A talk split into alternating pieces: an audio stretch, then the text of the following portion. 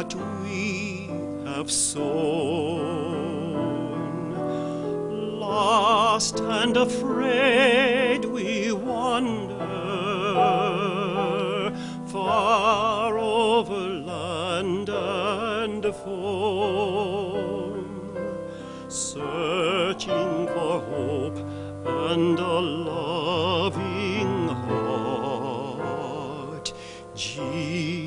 Will bring us home.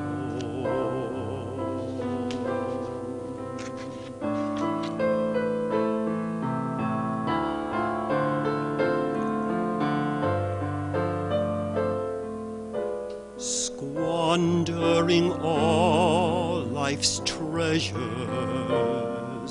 pleasure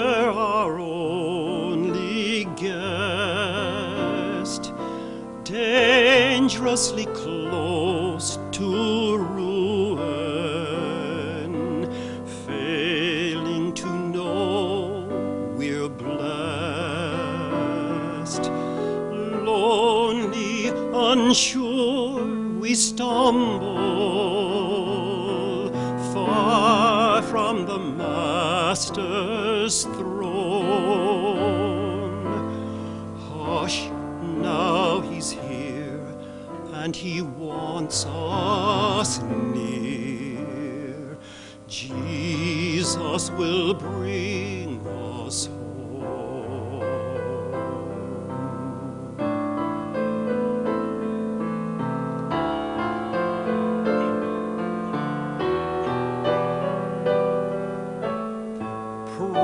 prideful in all our chaos,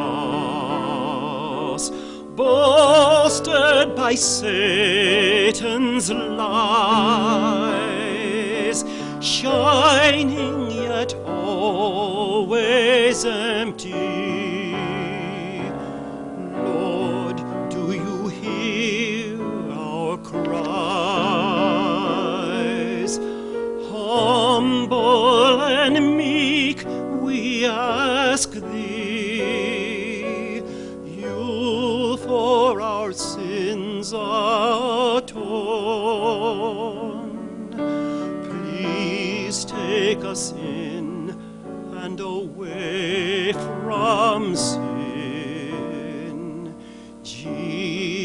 will bring us home.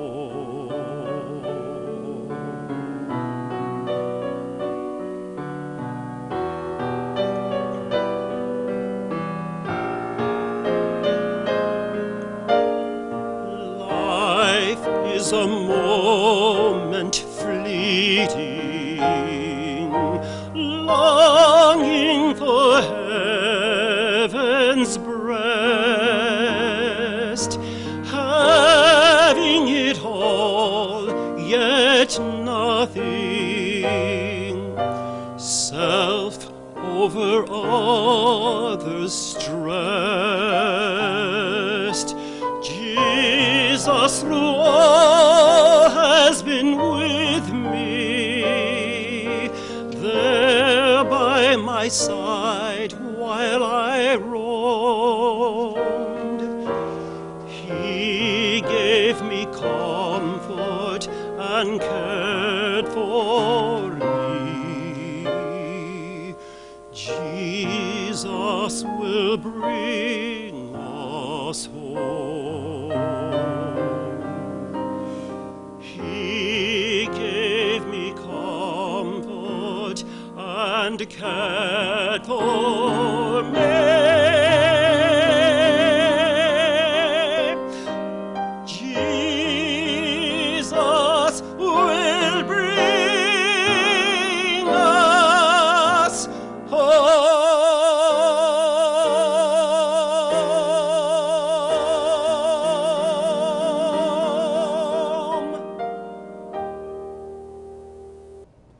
My name is Hal Brady. Let me welcome you to this ministry tonight. I'm so pleased you've taken the time to join us. And again, I trust that this particular 30 minutes will be a blessing to you because this really is the day the Lord hath made. and we are rejoicing in it. Our scripture lesson tonight comes from the Old Testament. It comes from Numbers chapter 14, and I'm going to read beginning at verse 20. Then the Lord said, I do forgive, just as you have asked. Nevertheless, as I live, and as all the earth shall be filled with the glory of the Lord, none of the people who have seen my glory and the signs that I did in Egypt and in the wilderness, and yet have tested me these ten times, and have not obeyed my voice, shall see the land that I swore to give to their ancestors. None of those who despised me shall see me. But my servant Caleb, because he has a different spirit, and followed me wholeheartedly, I will bring into the land into which he went, and his descendants shall possess it. This is the word of God for the people of God. Thanks be to God. Would you join me, please, for a moment of prayer? Oh God, let your will be done. Nothing more, nothing less, nothing else. And we'll be sure to give you the praise and the glory. Amen. Recently, I read an article entitled Reading Your Own Epitaph. In that article, the author asked a very poignant question. He asked, When the clock of life has run its course, will our lives have counted for something? And then he said, We only have three possibilities.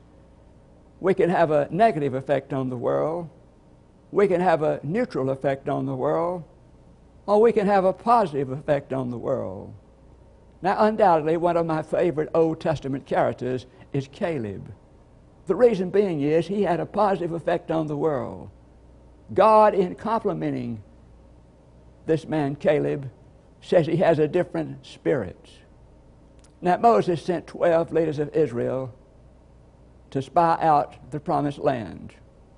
And he was expecting a report from them in 40 days. What kind of land was it? Was it a good land or a bad land? Small or large? What about the towns? Were they well fortified or were they open? These were questions that were being asked and answered. But at the end of 40 days, the spies came back and gave their report. Ten of them reported that it was absolutely an impossibility. They could not take the promised land. The people over there were giants, and we saw ourselves as grasshoppers. Now, what possible good are grasshoppers against a large opposing army? So these ten spies said it couldn't be done. But then Caleb, one of the two remaining spies, he stood and said, Let us go up at once, for we're well able to overcome it. Don't you just love that different kind of spirit? I do. As the late Dr. Harry Emerson Fosdick observed, it is not so much what life brings to us in her hand as to what we bring to life in our spirits that makes the difference between people. Now, I want us tonight for a few minutes to look at our attitudes our spirits. What kind of attitudes or spirits do we have? And what kind of attitudes or spirits are we bringing to life? First of all, there's the can't do spirit. Too many people have this kind of spirit too much of the time. And one of the familiar Peanuts comic strips, Lucy says to Charlie Brown, Chuck, you know, life is like a deck chair. Some people put the chairs where they can see where they've been. Some people put the chairs where they can see where they're going. And some people put the chairs where they can see where they are now. Deck chairs, shouted Charlie. He said, I can't even get mine unfolded. There was a minister who asked his youngest daughter what her favorite color was. She said red and blue, yellow and orange, black and green. He said her answer hit him like a ton of bricks. She hadn't realized that she couldn't have but just one favorite color. She thought she could have many favorite colors, and she could. And so we asked the question what happened to that children's world? That children's world that was so exciting and so colorful that's now suddenly become this drab, dull adult world that doesn't have what it needs to have. The answer is fear. Fear. Now, we can see this fearful attitude in these ten spies. As I said, they said they saw the giants over there, and they saw themselves as grasshoppers. They projected the giants' thinking into their own, and they said, or so we seem to be. We seem to ourselves as grasshoppers. And so they did. they had a fearful spirit. What a crippling, paralyzing effect that crippling, fearful spirit had upon those spies, and what a crippling, paralyzing effect that fear has upon us in the world today. Here are some signs of that kind of fearful spirit, that can't do spirit. Well, God has a lot of power, but this is impossible. I don't believe. If only, let's be realistic, this can't possibly happen. One of the greatest experiences of all times was the experience that happened to John Wesley on board a ship crossing the North Atlantic. He was on the way over, and a terrible storm arose. It frightened everybody on board the ship. Everybody was afraid and fearful. That is, except one little group. They were the German Moravians. This little group of people was singing praises, and they were praying, and they were calm. John Wesley described these people like this. He described what was going on, and I'd like to share with you what he said. He said, In the midst of the reading a psalm, the sea broke and split the main sail in pieces, covered the ship, and poured in between the deck, as if the great deep had already swallowed us up. A terrible scream broke out among the English, but the German Moravians calmly sang on. I asked one of them afterwards, Were you afraid to die? And he answered, I thank God, no. Wesley said, Were your women and children afraid to die? And he said, No, they're not afraid to die. Wesley knew in that moment that he didn't have that kind of spirit, that he had a spirit of fear, a terrible spirit of fear. Too many people have that kind of spirit, a terrible spirit of fear that keeps them from doing things in this life that they need to do and want to do. I read about a man who was pinned underneath his car. He had tried to change a tire, and the jack slipped, and he slipped. The car slipped on him. His wife, who was average size, she just simply went over there and picked up the car. A little woman picked up the car, and he slid out. People were conjecturing on how in the world did she do that. Some people said, well, maybe she just didn't realize what she couldn't do, and her subconscious mind went to work and she had strength. Other people say love went into effect her husband was in danger and she loved him enough to save him. But you know, I got to thinking about this. What if we would stop thinking about what we couldn't do and start thinking about the possibility of what we could do? It would make a profound difference in all our lives if we could only do that.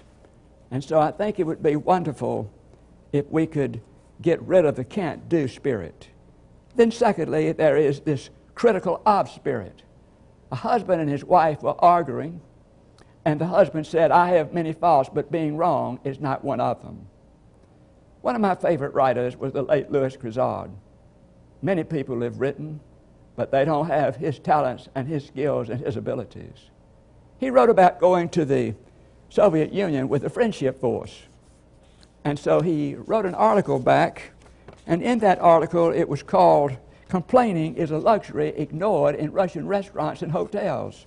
And this is what he said One of my first impressions of the Soviet Union is that these people don't pay attention to whiners. I've always been a whiner. I whine in a hotel when the room is too small. I whine in a restaurant when the soup is cold. I whine in a 7 Eleven when they don't have my particular brand of potato chips. I would never make it over there. I don't have the patience to be a Russian seriously speaking, far too many people possess this kind of spirit, this critical of fault finding, complaining about spirit. I want us to compare the statement of these children of Israel with what they heard. This is after they heard Moses' remarks and after they heard Caleb's remarks of what they could do. This was their response. Then all the congregation raised a loud cry, and the people wept that night. And all the Israelites complained against Moses and Aaron.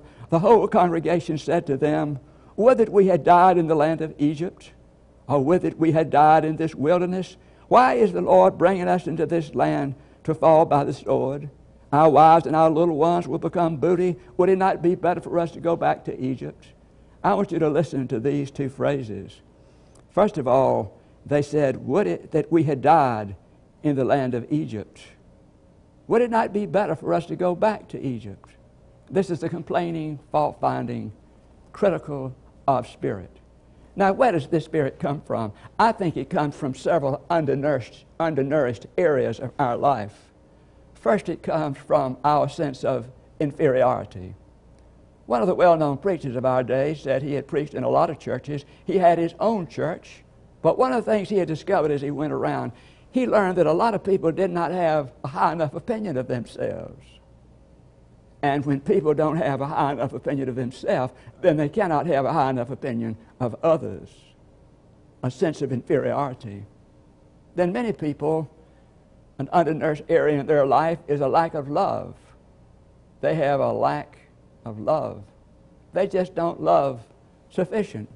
There's a story of the prodigal sons, you remember. The young son, he wasted his substance in riotous living. He did a lot of sinning a lot of things wrong. And yet he came back, and you remember he was received at the Lord's table. The elder brother, who was supposed to be so much better than the younger brother, the elder brother, when he came in, his father welcomed the young brother back. He said, This brother of yours is home. He said, He's not my brother, he's your son. So you see, this elder brother had a critical of spirit, and it was not very pretty for him or anybody else. And then I read about a mother and her daughter who were out shopping. They were trying to take advantage of this big sale in many department stores. And as they raced through, suddenly the mother started complaining. The crowds were too large, the merchandise was not very good, everything was going on, and she finally just said to her daughter, I'm never going back to that store again. Did you see the dirty look that clerk gave me? Her daughter replied, Mother, she didn't give you that dirty look. You already had it when you came.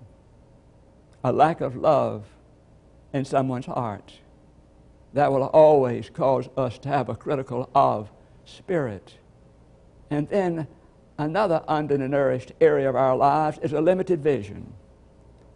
Remember the story in the Bible when the children of Israel were going to have a king, and God told the priest Samuel to go to Jesse and that one of his sons would become the king. You remember David, this great person, was only the younger brother of those seven other older brothers, and he was out tending the sheep. So he was not even considered. So Samuel told Jesse, One of your sons will be king. So he, he paraded those brothers before him. Each time God said, This is not the one. Finally, when they came to the end of the seven brothers, Samuel said, Is this all of your sons? Oh, yes, it is, said Jesse. But then one of the older brothers said, Well, um, remember, David, he's out tending sheep. Well, he thought, Jesse did, that because his son was out tending sheep, he would not be considered. And yet it was because he was tending sheep, because he was a man after God's own heart, that he was considered. So I want you to understand that David, as great as he was, his father never saw his potential, and many people are criticized simply because their potential is never seen or understood by anybody else. And I remember reading a story about some turkey raisers. They said if a turkey has an ailment or a wound and a spot of blood shows up on his wing, then the other turkeys will peck this turkey to death that's the way it is with harsh criticism. It's always a problem. Criticism should be listened to, learned from, and left behind. And left behind. So there is the critical of spirit. But then there is another spirit, and that is the possibility willing spirit. This, of course, is Caleb's spirit. This is the spirit that all of us should have, or at least I hope we have. I want you to consider this passage of Scripture now because this is what Caleb told everybody. Now, and said to the congregation of the Israelites, The land that we went through as spies is an exceeding good land. If the Lord is pleased with us, he will bring us into this land and give it to us, a land that flows with milk and honey. Only do not rebel against the Lord and do not fear the people of the land, for they are no more than bread for us. Their protection is removed from them, and the Lord is with us. Do not fear them. Here is a contrast between what the people of Israel were complaining about, their critical of spirit, and here is Caleb's possibility willing spirit. These are the statements I want you to remember. Only do not rebel against the Lord. Only do not have a critical spirit. And do not fear the people. Don't have a can't do spirit. He said, The Lord is with us. This is the possibility of willing spirit. Now, how do we have a possibility of willing spirit? We have a possibility of willing spirit when we begin to know by faith and trust that God is with us. And God really is with us. James Moore wrote a book that said, If God is your co pilot, swap seats. He was saying we should not just take God along for the ride, we should actually let God do the driving. We should trust God to do the driving. Now, I want to see if I can share with you some illustrations of this possibility willing spirit, which is so critical to a great life. You ever heard the name Kenneth Taylor? Kenneth Taylor was the author of a living Bible. He wrote that Bible to his own children. But as he began to read it to them, he decided maybe other people could be blessed by what he was writing. So he submitted it to a publisher. The publisher immediately turned him down. He submitted it to a, another publisher. This publisher turned him down and said, Nobody's going to buy this book because of your paraphrasing it in such a way that there's not going to be interested. So Kenneth Taylor submitted it to 36 more publishers, and 36 more publishers turned him down. But did he quit? No, he formed his own publishing company called Tyndale House Publishers. And because of their efforts, their gracious efforts in publishing, the Living Bible today has sold more than 500 million copies. Did he quit? No. 500 million copies of the Living Bible have been sold because Kenneth Taylor had the possibility willing spirit. And then I read about a little boy who was eight years old who was going around his community asking people to give him money for pencils. He was selling pencils.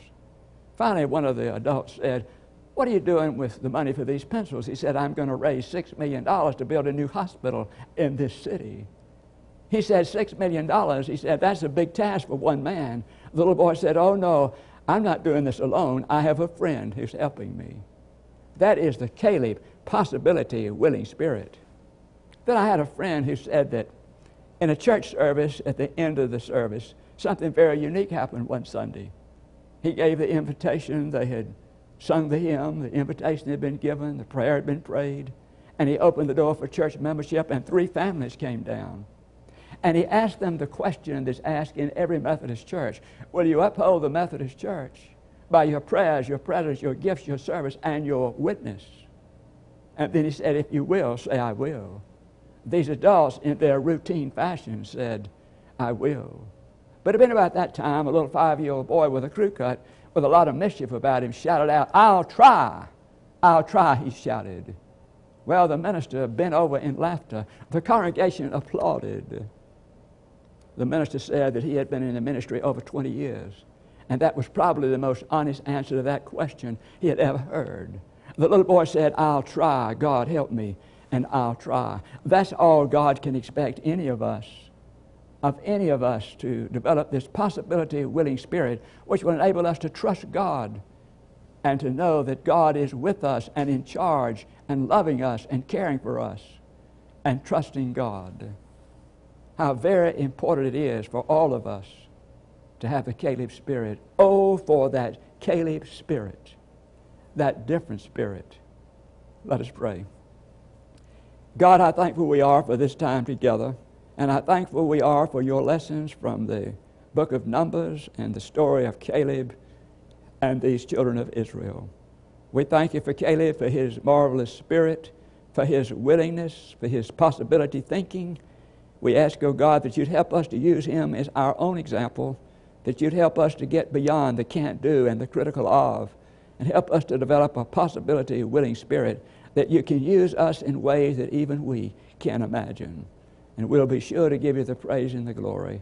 Amen. Thank you very much for tuning in tonight. I pray that this has been a blessing to you. I pray that you'll tell others about this ministry and you'll join us next week. Thank you and have a good night.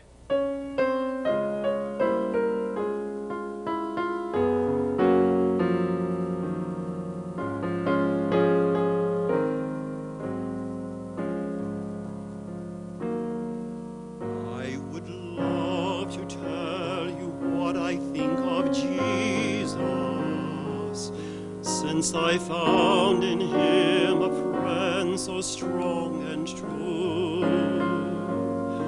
I would tell you how he changed my life completely.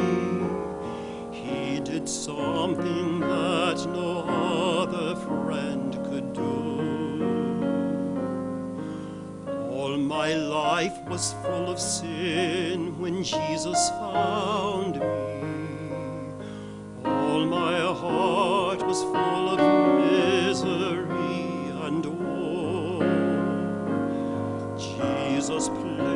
his